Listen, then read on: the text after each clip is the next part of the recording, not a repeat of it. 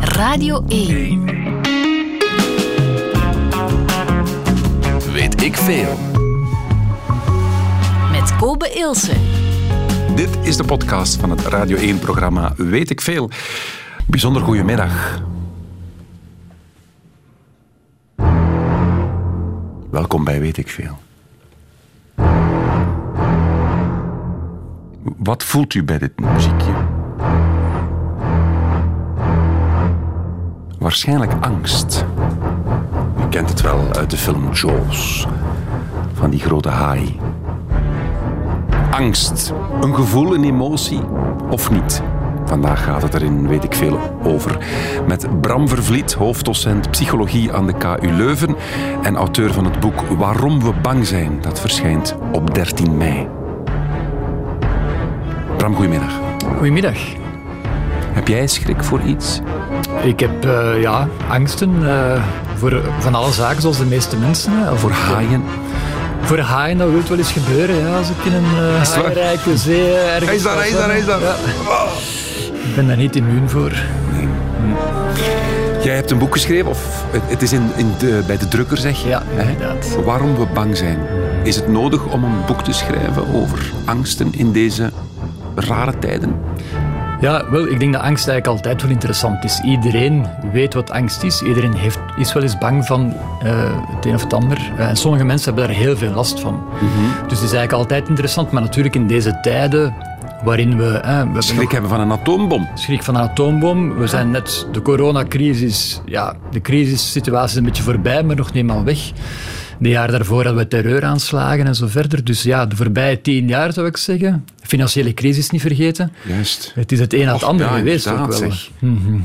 En in, in, in, met dat in uw achterhoofd heb je dat boek willen schrijven dan? Ja, ik wou eens onderzoeken uh, waar angst vandaan komt. Waarom hebben we dat eigenlijk? Waarom voelen wij ons soms bang? Uh, wat zijn daar de redenen voor? Um, en wat maakt ons bang? En kunnen we onze samenleving mm -hmm. zo maken dat we misschien minder bang hoeven te zijn? Zou mooi zijn. Ja. Ik lees in jouw kleine bio die ik kreeg van mijn uh, eindredacteur Marc Toussaint over recent zelf angst voor rollercoasters via zijn dochter. Ja, inderdaad. Ja, dat is uh, heel recent gebeurd eigenlijk. Is waar? Ja, ja. ja, ja. Uh, twee weken geleden gingen we naar een pretpark in Nederland. En uh, ik moet zeggen, de, ja, ik ben meestal niet zo zot van die rollercoasters. Nu, de gewone kan ik nog wel aan, maar die hele zotte die over kop gaan of binnen ronddraaien en dat je voeten in de lucht bengelen en zo. Daar had je schrik voor. Ja, als ik er al naar keek, dan had ik al kriebels in mijn buik. En ik dacht, ja, de mens is toch niet gemaakt om in zoiets te gaan zitten? Maar dan was mijn dochter, mijn vrienden er toch heel enthousiast opgegaan. En daarna wou ze mij absoluut meenemen. Dus ja, dan kon ik eigenlijk niet meer nee zeggen. Mm -hmm. En ik moet zeggen, ik ben er wel aan verkocht ondertussen. Ik vond het eigenlijk een hele leuke ervaring. Dus van angst is het naar fascinatie? Fascinatie, inderdaad, ja. Um, ja het, is, het geeft echt een kick natuurlijk. Hè. Ja, het is, angst is ook een beetje spannend natuurlijk. En daarom vinden we dat soms ook wel leuk. Mm -hmm. Interessant. We gaan er een uur over praten in Weet ik Veel. Fijn dat u luistert, beste luisteraar van Radio 1. Dit is Weet ik Veel over angst met Bram Vervliet en met Robert Long. Goedemiddag. Hopla. Als je fruit eet krijg je wormen, van veel wassen word je kaal. En als straks de bom zal vallen, nou dan gaan we allemaal. Kattenharen zijn vergiftig, geef geen zoentjes aan een hond. Keer nooit je rug toe naar een homo, want dan zit hij aan je kont. Negers zijn heel vaak gevaarlijk met een mes of een pistool. En kijk ook maar uit voor joden, ook al spelen ze mooi viool. En dat is allemaal angst, allemaal angst. De allergrootste schreeuwers zijn dikwijls het bangst. En als er ooit iets gebeurt, nou dan moet het zo wezen. Wie het meeste angst heeft, heeft vaak het minste vrezen. Bij u, bij u, bij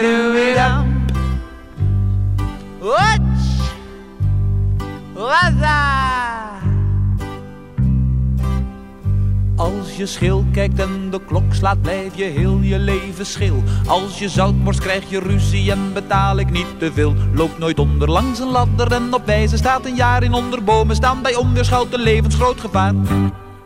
Als je ouder wordt, dan komt vanzelf de generatiekloof. En wie vloekt gaat naar de hel, van masturbatie word je doof. Wat?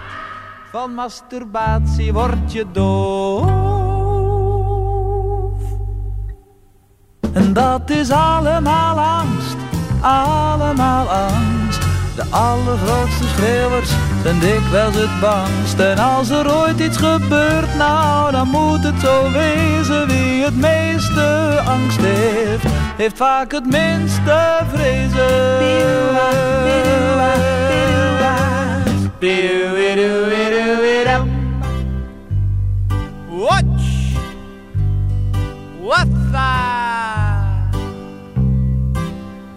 Vrijdag 13 blijft gevaarlijk, van veel lezen word je blind. Trouw je met je achternichtje, krijg je een ongelukkig kind. Als ik maar geen lekke band krijg en stink ik niet uit mijn mond, ben ik niet te laag verzekerd, dokter, ben ik wel gezond. Van tomaten krijg je buisjes, van veel koffie word je rood, van sigaretten zieke longen en van leven ga je dood.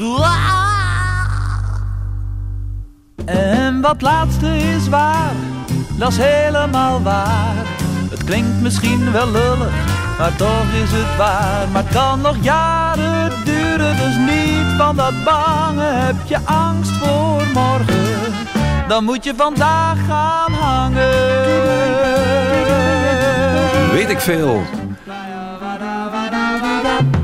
Over angst vandaag met Robert Long. Let me assert my firm belief the only thing we have to fear is fear itself.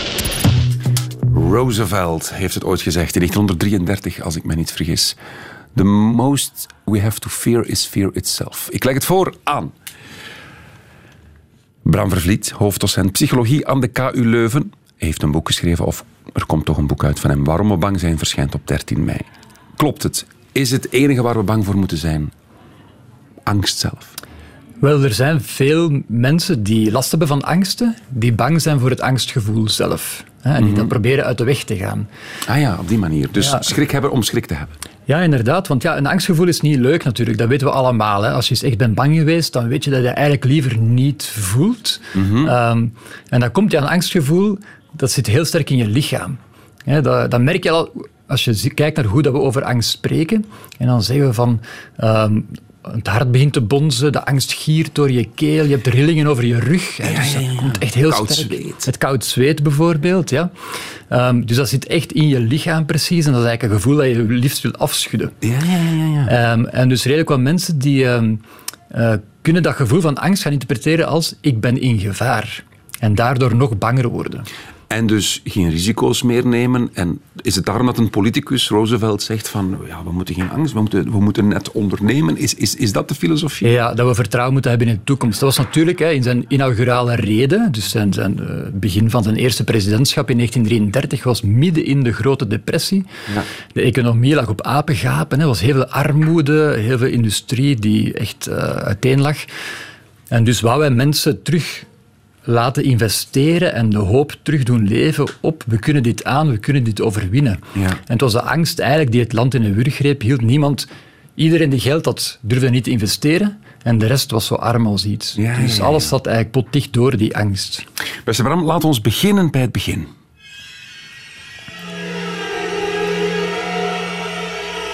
Angst is een emotie, heb je al gezegd.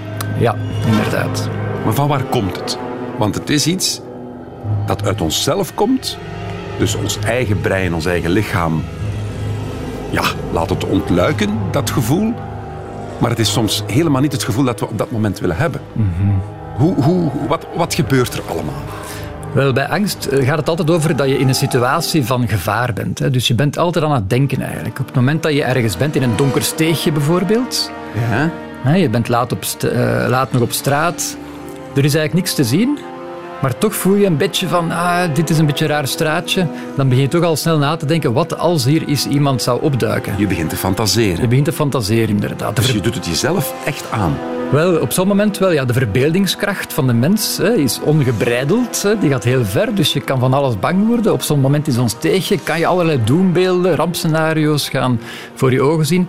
En die gaan die lichamelijke gevoelens van angst uitlokken. En ook een neiging om misschien te gaan vluchten. Misschien, hè, dus dat je ook lichamelijk voelt van... eh, misschien ga je wel sneller beginnen lopen of wat meer aan de kant beginnen lopen en zo verder. Maar het is toch, als je nu Darwin en evolutie, is het toch is het een goede raadgever of niet? Ik ben ervan overtuigd van wel. Hè. Dus de reden dat we, angst kunnen, dat we angst kennen, dat we dat gevoel kennen, is omdat het in de evolutie onze soort heeft helpen Goed overleven. voor, omdat we al risico's gaan inschatten, gaan we misschien bepaald gedrag niet vertonen, waardoor we langer leven. Voilà, en soms ook als je oog in oog staat met gevaar, kan je ook bang voelen. Ja. En die angst is een onderdeel van ehm, een beschermingsstrategie van je lichaam. Dus angst voelen, willen wegvluchten, dat zijn automatische reflexen ook die effectief ons soms helpen te overleven en ons voor te planten en dus kindjes te krijgen die ook angst gaan kennen en zo Ah, ja, verder. ja. Wat gebeurt er dus precies? Dus we lopen in die, in die donkere steeg, we zijn daar. Ja. Neem ons eens mee. We beginnen te fantaseren, zeg je. We beginnen te denken, wat zou er mis kunnen lopen? Voilà, er is eigenlijk nog niks aan de hand. Hè. Er is geen enkel teken van gevaar. En dat gevoel noemen we angst. Dus op dat moment ben je in je hoofd bezig met wat als dit of dat zou gebeuren. Dat is de definitie van angst. Dat is de definitie van angst. Een gevaar dat er nog niet is, dat veraf is, dat vooral in onze fantasie bestaat, maar dat je wel je aandacht openhoudt en misschien wel rondkijkt om te, om te zien van, is er hier misschien iemand die eh, naar mij toe gaat komen? Ja, ja. Dus bij angst heb je een brede aandacht. Gaat, gaat je focus vergroten? Ga je oplettender worden? Je gaat veel oplettender worden en heel breed. Dus hè, je gaat heel de omgeving scannen om te kijken of er effectief een teken van gevaar is. Dat is angst. Hartslag stijgt? Hartslag eh, daalt. Daalt? Ja, Och, verrassend genoeg, tijdens dat moment van angst daalt de hartslag. och hè. We weten niet goed waarom het is, een mogelijkheid is om ehm, onze zintuigen niet te laten eh, beïnvloeden door die luide, bonzende, eh, dat luide, bonzende hart, dat ons zou kunnen verhinderen om de omgeving goed te scannen. Dus eigenlijk, ons hart ontspant. Want ja, normaal een, een, een, een mens die, die heftige emoties heeft, die hartslag stijgt. Ja, maar die stijgt daarna wel. Dus stel je voor Ah ja, dat je, in, je bent nog altijd in dat steegje en je merkt iemand op die naar je toe wandelt. Ja. Op dat moment zeggen we dat angst verandert in vrees. Want dan ga je wel een tunnelvisie krijgen, je aandacht helemaal focussen op die ene persoon en dan gaat je hartslag stijgen. Wacht. Dus vrees is niet hetzelfde als angst. Nee, nee, nee, inderdaad. Wetenschappelijk gezien niet. Dus angst, Vrees is een gevolg van. vrees komt na de angst, inderdaad. Ja. Ah, Oké. Ja, als je echt een heel duidelijk teken van gevaar ziet en daar een, echt op gefocust bent, je hartslag gaat omhoog, je spieren zetten zich klaar om in actie te schieten voor moest het nodig zijn.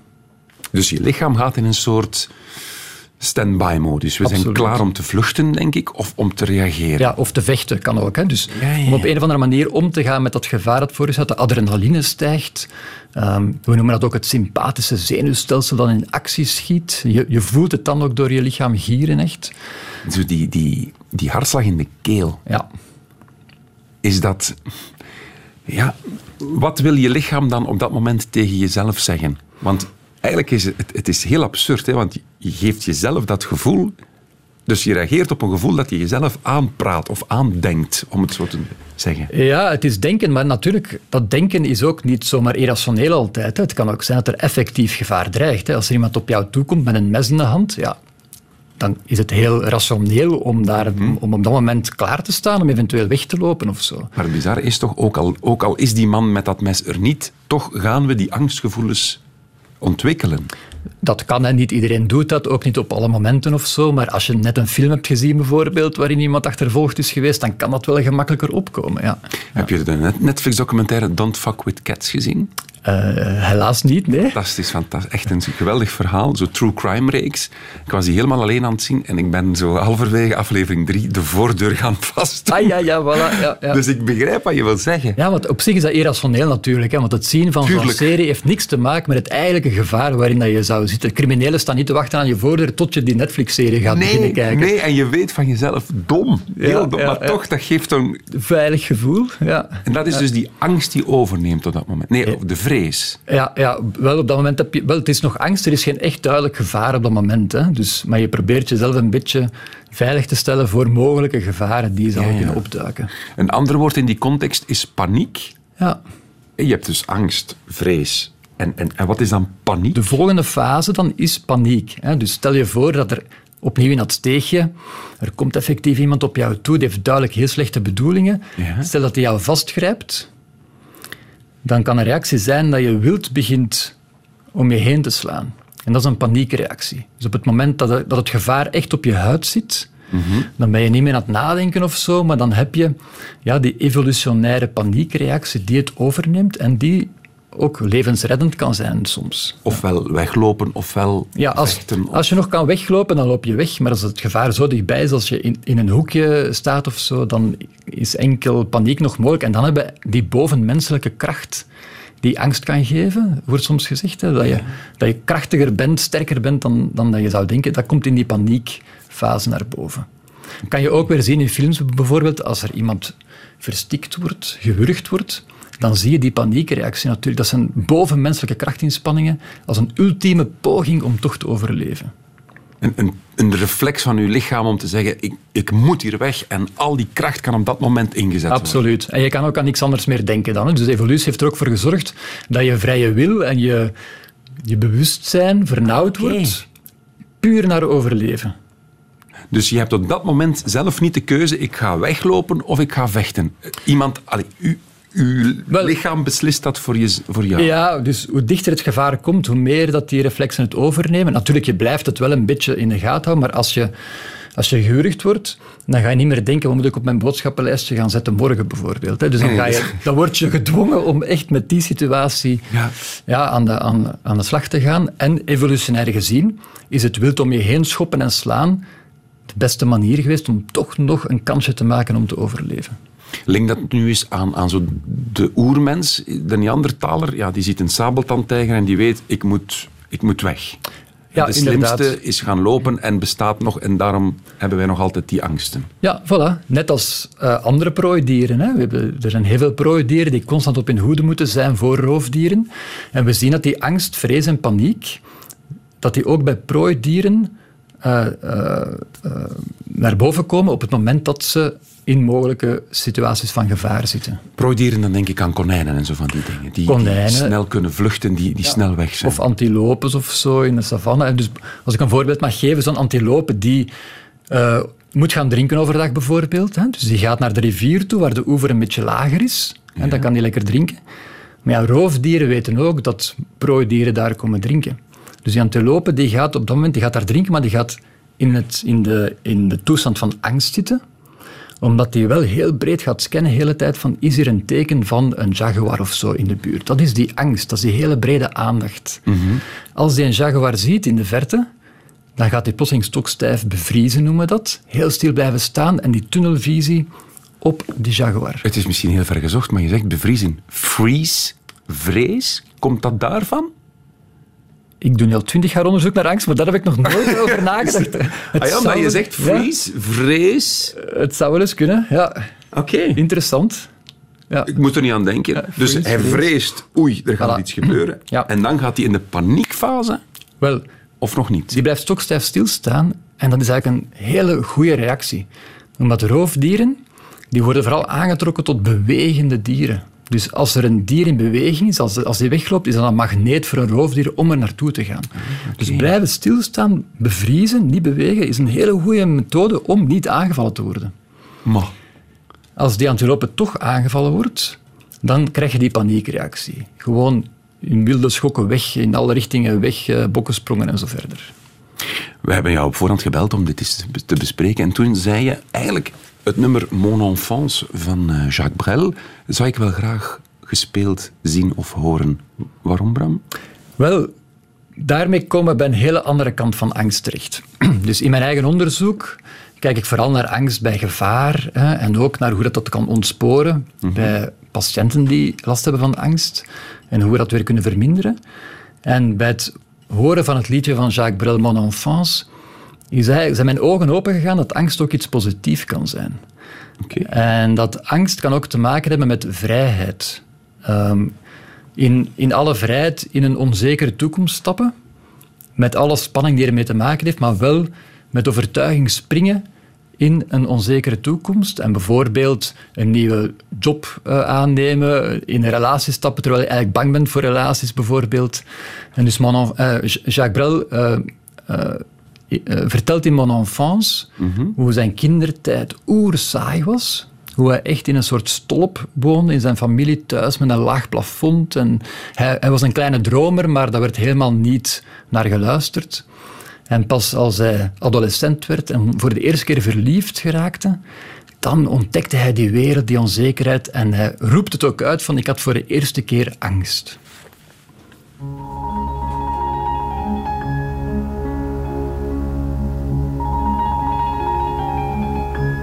Mon enfance passa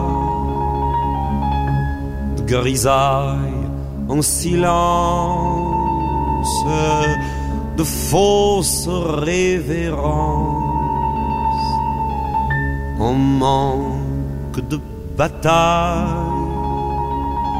L'hiver, j'étais au ventre de la grande maison qui avait jeté l'encre au nord parmi les joncs. L'été, à moitié nu, mais tout à fait modeste. Je devenais indien, pourtant déjà certain que mes oncles repus m'avaient volé le Far West. Mon enfance passa. Les femmes aux cuisines où je rêvais de Chine vieillissaient en repas. Les hommes au fromage s'enveloppaient de tabac flamand tes œufs et ne me savais pas moi qui toutes les nuits agenouillé pour rien arpégeais mon chagrin au pied du trop grand lit. Je voulais prendre un que je n'ai jamais pris. Mon enfance passa de servante en servante, je m'étonnais ne fût point plante. Je m'étonnais encore de ces rangs de famille flânant de mort en mort et que le deuil habille. Je m'étonnais surtout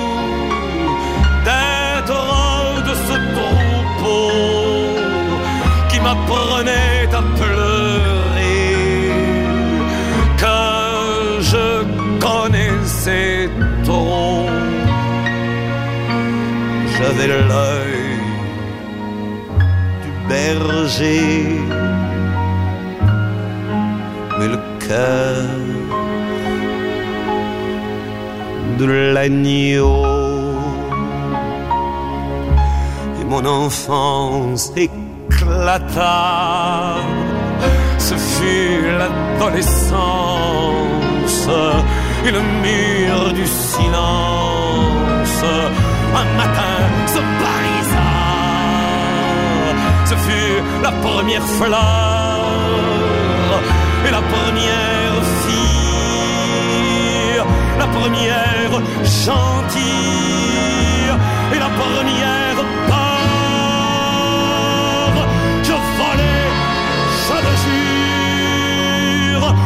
jure que je volais. Mon cœur ouvrait les bras. Je n'étais plus barbare.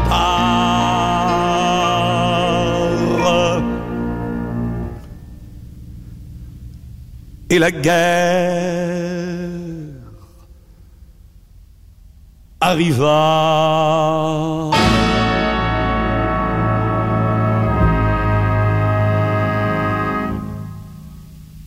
Et nous voilà ce soir.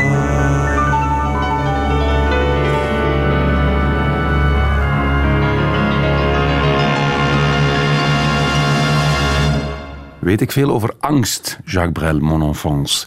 Op aanraden van Bram Vervliet, hoofddocent psychologie aan de KU Leuven. En binnenkort komt zijn boek uit, Waarom we bang zijn. niet met een auto durven rijden. Of toch zeker niet op snelwegen. Laat staan bruggen, tunnels, dat soort, dat soort dingen. Ehm, tot, tot niet buiten durven komen. eh, je niet durven vertonen in, in, in, in eh, plaatsen waar veel mensen komen. Dat soort dingen. En eigenlijk, dat zijn... Als je daarover over nadenkt, dat is, dat, is, dagelijks word je daarmee geconfronteerd. En als dat echt een, een, een soort een horde wordt die je niet kan nemen, dan is het eigenlijk wel straf dat ik daar toch door ben geraakt door die periode. Je hoorde tv-maker Otto Jan Ham getuigen over ja, angst om onder de mensen te komen. Beste Bram, we hebben het over angst vandaag. Ja, je hebt uiteraard de angst voor de spin en de slang. Maar je hebt dan ook die angsten inderdaad om buiten te komen. Zeer irrationele dingen, want er gaat niks gebeuren. Inderdaad. Ehm, hoe verklaar je dat? Want ik begrijp dat we schrik hebben van een roofdier. Omdat je, je linkt onmiddellijk één op één. Dat is een dier dat mij kan opeten. Dat kan mij doden. Maar hoe verklaar je dan angsten voor buiten komen? En soms heel banale. Er zijn mensen die, schrik hebben van een breinaald. Dat je denkt, ja, maar waarom in godsnaam? Hoe, hoe komt dat? Ja, ja, inderdaad. Wel, eh, de mens, hè, homo sapiens, een van de dingen die wij goed kunnen, is ons dingen inbeelden. Hè. We kunnen ons inbeelden hoe de wereld er anders zou kunnen uitzien Ja. en op die manier de wereld verbeteren en technologie ontwikkelen en zo verder. Maar de schaduwzijde is ook dat we ons ook kunnen inbeelden hoe het slecht zou kunnen gaan. Eh, en met het roofdier is het vrij duidelijk natuurlijk. Als je recht voor een gevaar staat, oké, dan is angst heel duidelijk. Maar het is ook goed van bang te kunnen zijn voor dingen die mogelijk zouden kunnen gebeuren hè, en, die, en je daarop voor te bereiden. Maar in sommige gevallen leidt het inderdaad tot een, ja, een soort van bizarre, overdreven angsten, waarvan je als toeschouwer zegt van ja, dat is echt niet nodig ehm, en dit grijpt veel te veel in op het leven van iemand. Eh, hoogtevrees is ook zoiets.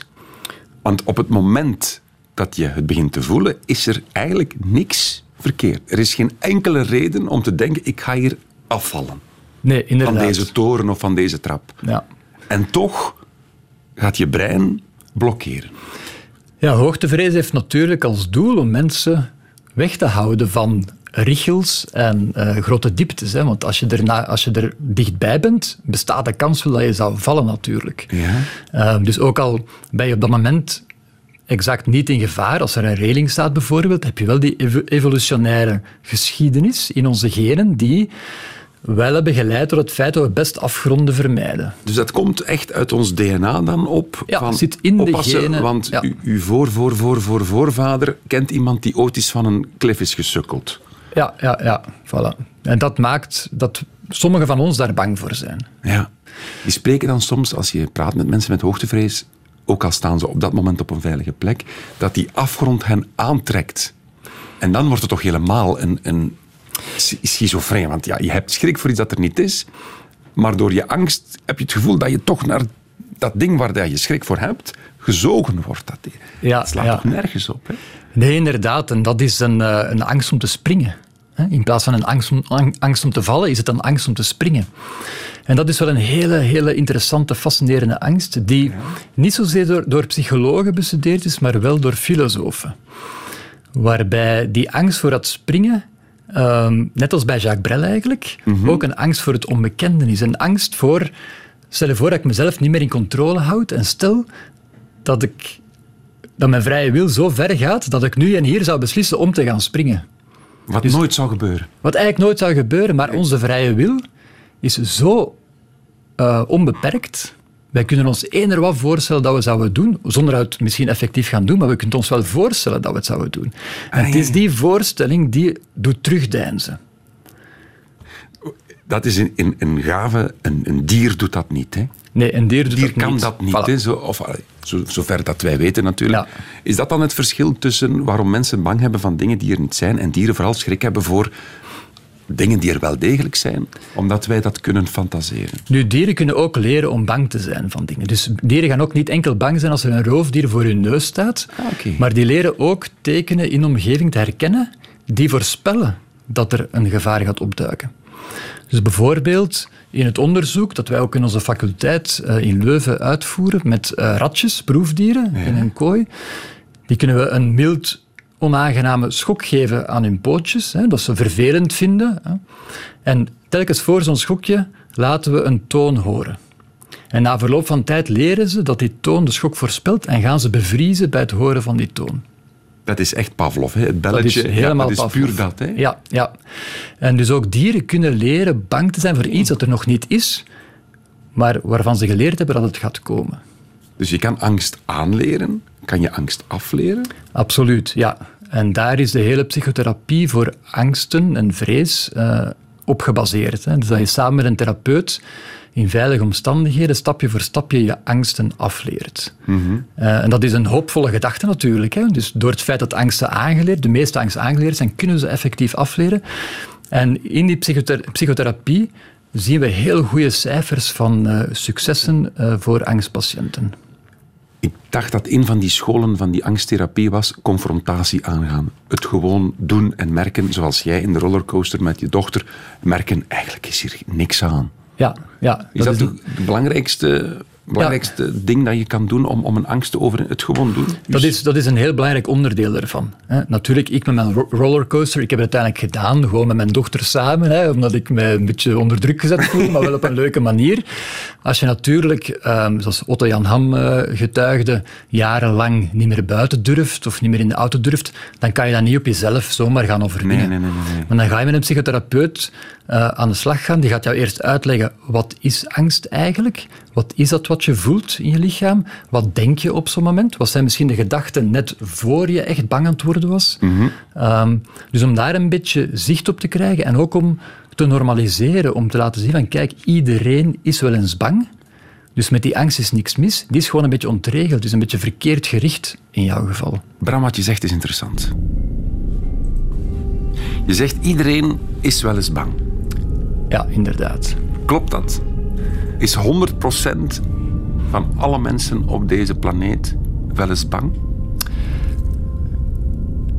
Nee. Voilà. Wie niet? Psychopaten. Psychopaat. Psychopaten, we weten dat een van de grote problemen bij psychopaten is dat ze weinig angst kennen en dat ze ook angst moeilijk herkennen bij anderen. Ah, oké.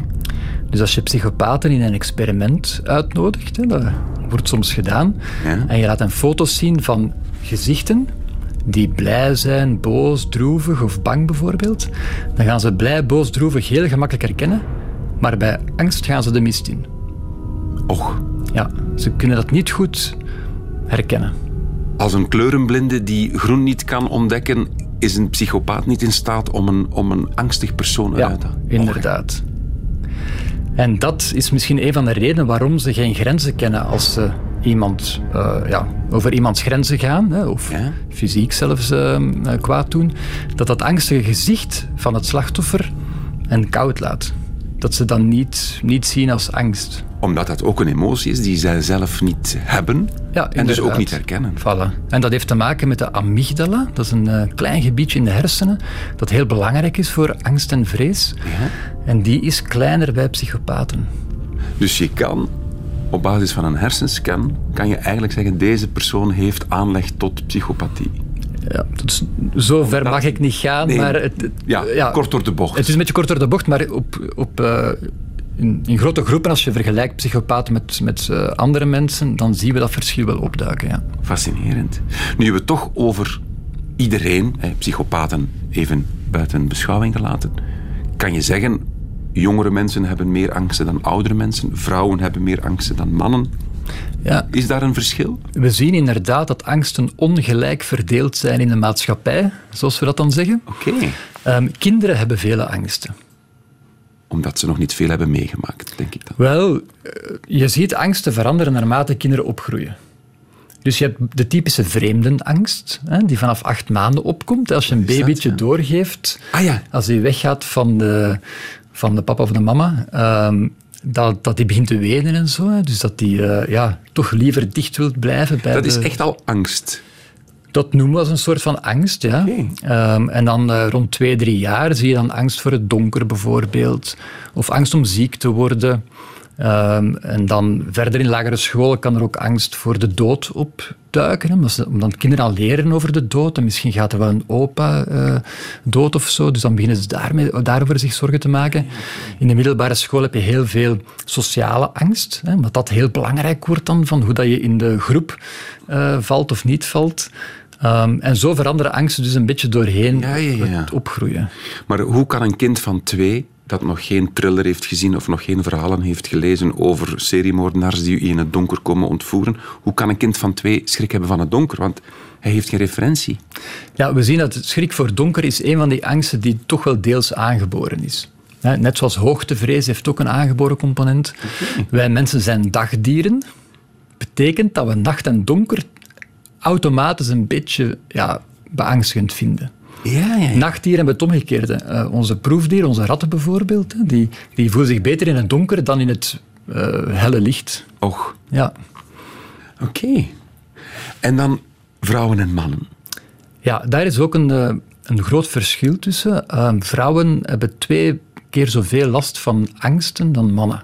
Als we kijken naar ehm, eh, echt patiënten die angststoornissen hebben, dan zijn vrouwen oververtegenwoordigd daar. Och, Op, en eh, wat is daar de verklaring? We weten het nog niet helemaal, hè, maar het is wel heel duidelijk dat er twee zaken aan de hand zijn. Enerzijds opvoedingspatronen. Het is nog altijd zo dat jongens toch ja, iets meer opgevoed worden van rug te rechten. Flink zijn, Ja, voilà. stoer zijn. Als er iets vervelend is, van daarmee aan de slag te gaan en dat te overwinnen. Hè. Ja, ja, ja. En dus die leren vertrouwen te krijgen in hun eigen eh, manier. om- Kunde, ja, ja, kunde. ja. En bij meisjes gaan we toch automatisch iets gemakkelijker de beschermende armen openen of zo. Of eh, aanvaarden dat ze ja, mm, Ah, het niet echt aangaan. Dus Heeft het ook iets te maken met het feit dat ja, vrouwen niet altijd, maar toch dikwijls fysiek minder krachtig zijn dan mannen, dus zich bedreigd voelen door de sterkere man? Ja, inderdaad. Dat zien we ook bij angst, eh, onveiligheidsgevoelens. Hè. Ja, ja, onveilig voelen op straat. Dan zien we dat vrouwen zich ook meer onveilig voelen, terwijl ze minder slachtoffer zijn van criminaliteit. Hoezo? Het zijn vooral jonge mannen die criminaliteit plegen, maar ook het zijn vooral jonge mannen die slachtoffer worden van criminaliteit. Maar mannen voelen zich minder onveilig dan vrouwen, omdat ze een veiliger gevoel hebben door hun fysieke sterkte. Ja. Je zegt dubbel zoveel allee, eh, angsten voor vrouwen dan voor mannen. Ja. Ehm, is dat ook leeftijdsgebonden? Je zei daarnet al, als, als kind heb je meer. Is dat, is dat bij vrouwen ook? Die, die jonge vrouw die, die, die, die mooi is, die uitgaat, zie je daar veel meer angst dan, dan de misschien wat, wat rijpere vrouw die, die al iets meer op haar gemak is?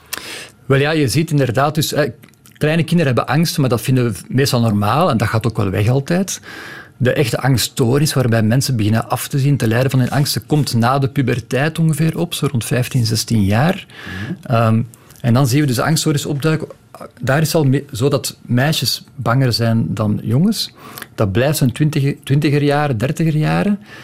Vanaf 40, 50 jaar begint het een beetje af te zwakken. Dus oudere mensen worden een beetje minder bang, maar toch blijft het zo dat vrouwen banger zijn eh, dan mannen. Nochtans, ik, in mijn nabije omgeving merk ik mensen die ouder worden, die hebben schrik, meer schrik voor verandering.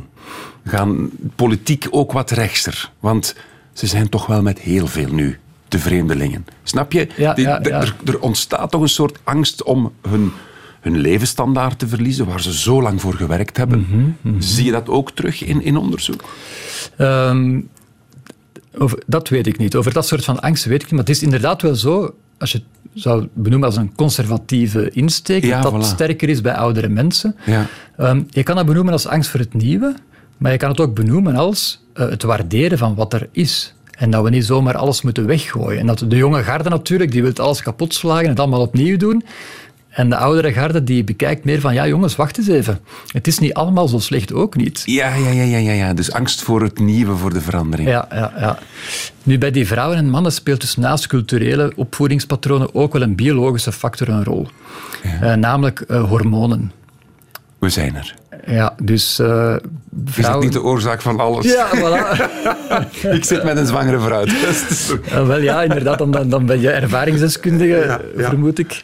Nee, we zien, dat is eigenlijk ook heel interessant onderzoek. Ehm, in de menstruele cyclus, op een maand tijd, zie je dat de angstreacties van vrouwen veranderen naarmate dat het, eh, de hormonale fase in de menstruele cyclus verandert. Allee. Ja. Dus vlak na de maandstonden heb je de, in de eerste week de folliculaire fase. betekent dat oestrogeenniveaus laag zijn. Hè. Oestrogeen is het vrouwelijk hormoon. En oestrogeen beschermt tegen angst. Dus betekent dat je in de eerste week hebben vrouwen laag oestrogeengehalte, dat ze vatbaarder zijn voor angst. Ja. En later in de menstruele cyclus ehm, gaan die oestrogeenniveaus omhoog en gaan ze minder vatbaar zijn voor die angst. Mach. Ja. Dus hoe meer oestrogeen, hoe minder angst. Yes, ja. En testosteron? Testosteron heeft er ook mee te maken, inderdaad, maar er is minder onderzoek naar gedaan voorlopig. Dus daar ja, weten we nog niet zo goed. Nog heel kort een nummer en dan praten we voort. Comme il faut. Angst is maar voor even.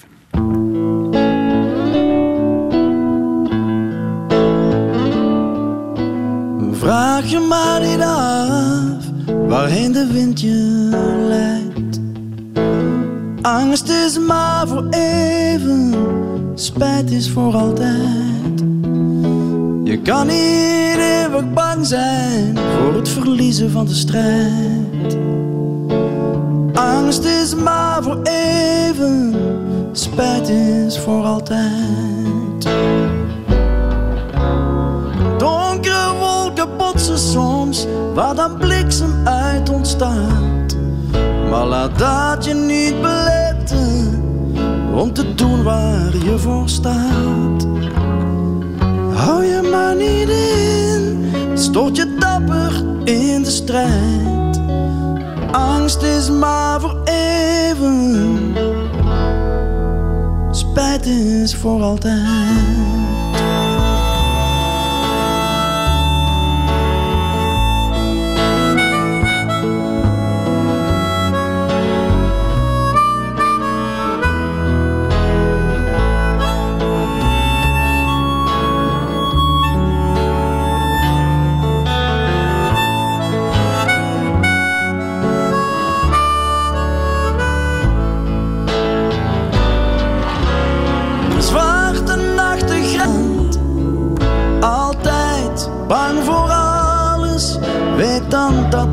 Bestaat.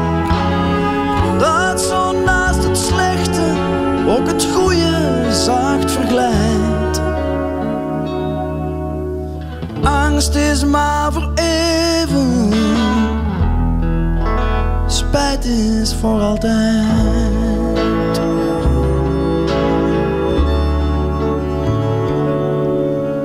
Vraag je maar niet af waarheen de wind je. Angst is maar voor even, spijt is voor altijd. Weet ik veel over angst? Faut. Angst is maar voor even. Ik ben Pedro Elias en het eerste wat ik doe als ik wakker word, is voelen of mijn hart nog klopt. Of ik nog leef. Ik ben een hypochonder. Het is een moeilijke dag. Bij elk kuchje hoor ik een doodvonnis. Bram Vervliet zit bij mij in de studio, hoofddocent psychologie aan de KU Leuven. Hypochonders hebben angsten. Ze denken dat ze altijd ziek zijn of doodgaan. Is dat een rationele angst? Nee, nee. Nee, nee, natuurlijk niet. die Dat zijn is, perfect gezond. ja, dat is overdreven. Nu, het is anderzijds belangrijk om, als je een symptoom hebt, om naar de dokter te gaan. Je hebt ook mensen die symptomen hebben en niet naar de dokter durven gaan. Dus een hypochonder is eigenlijk een zeer intelligent iemand die bij het minste de link legt, er zou een probleem kunnen Ja, zijn. het, de, het, het alarmsignaal gaat te gemakkelijk af bij een hypochonder. Hè. Het is echt een overdreven angst, Ja. maar voor iets waar je wel ja, voorzichtig moet zijn. Je moet symptomen ook wel eh, serieus nemen, natuurlijk. Ik ben de aflevering begonnen van Weet ik veel vandaag met referentie aan ja, de atoombommen, de, de oorlog in, in, in, in Rusland, in Oekraïne. Dat geeft ons, ik ga niet zeggen dat wij staan te trillen op onze benen, maar je voelt toch bij heel veel mensen een angst. Een vriendin van mij zei, vrienden hebben een etentje in Brussel afgezegd, want het zou toch maar eens de NAVO moeten zijn die gebombardeerd wordt. Excuseer mij. Dus er zit wel iets van angst in ons. Wat er gebeurt in de wereld heeft een invloed op, op ons angstgevoel. Ja, absoluut. We krijgen heel veel informatie door de media tot ons. Hè. En dat is ook heel goed, want op die manier zijn we betrokken bij wat er gebeurt in de wereld. We zijn emotioneel betrokken, maar dat geeft ook onrust, inderdaad.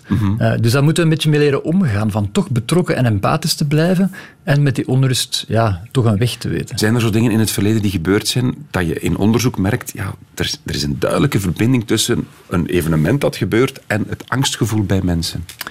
Wel, er is een heel interessante studie uitgevoerd uh, in de nasleep van 9-11. In 2001 de grote terreuraanslagen op de WTC-torens in New York, uh, waarbij 3000 mensen om het leven kwamen, kwamen door twee vliegtuigen die zich daarin geboord hebben. Ja. In de eerste maanden daarna, 6 tot 12 maanden, durfde bijna geen enkel Amerikaan nog het vliegtuig te nemen. Begrijpelijk, hè? Want Dus je ja, ziet die beelden voor je. ja, voilà. En je weet ook niet wat er gaat gebeuren, hoe zit het met de veiligheid. Maar het was Thanksgiving en kerstmis, dus de Amerikanen gingen wel massaal op straat met de auto op lange afstand om toch nog op familiebezoek te gaan. Het gevolg was dat er dat jaar 1500 mensen meer gestorven zijn in het verkeer dan in de jaren ervoor. Maar, En dus is dat wel een voorbeeld van hoe angst voor vliegen, in dit geval vrees voor vliegen, geleid heeft tot meer doden. De helft van het aantal doden die in de WTC-aanslagen zelf zijn gevallen. dat is ongelooflijk. Dus ja, Dat is ongelooflijk. En het raar daaraan is dat dat individueel gezien, voor elk Amerikaan afzonderlijk, is dat niet zo heel irrationeel. Ja, want het gaat over hele kleine risico's. ja, ja. Maar over de hele bevolking van 300 miljoen mensen, statistisch gezien, zie je wel 1500 doden meer als gevolg van die vrees voor die aanslagen. interessant allemaal. Het boek komt uit op 13 mei. Waarom we angst hebben. Bram, mag ik jou daar veel succes mee wensen? Heel graag, dankjewel. En mag ik u danken voor deze korte inleiding tot, maar bijzonder interessant. Een fijn weekend, Bram. Ik ga nog een beetje reclame maken, want eh, straks lanceren wij onze Weet ik Veel on Tour. We, gaan, eh, we komen naar buiten, want het is de Space Expo in Antwerpen. En wij gaan daar een Weet ik Veel avond houden met als thema uiteraard de ruimte. Bijzonder interessante gasten. Stijn Meuris komt langs. Ook eh, Jasper Steveling komt zingen live on Mars. Dus eh, luister radio1.be voor alle info. Radio 1. Ik veel. Dit is het einde van deze podcast van Weet ik veel. Weet ik veel is trouwens een programma van Radio 1. Op radio1.be vindt u nog veel meer.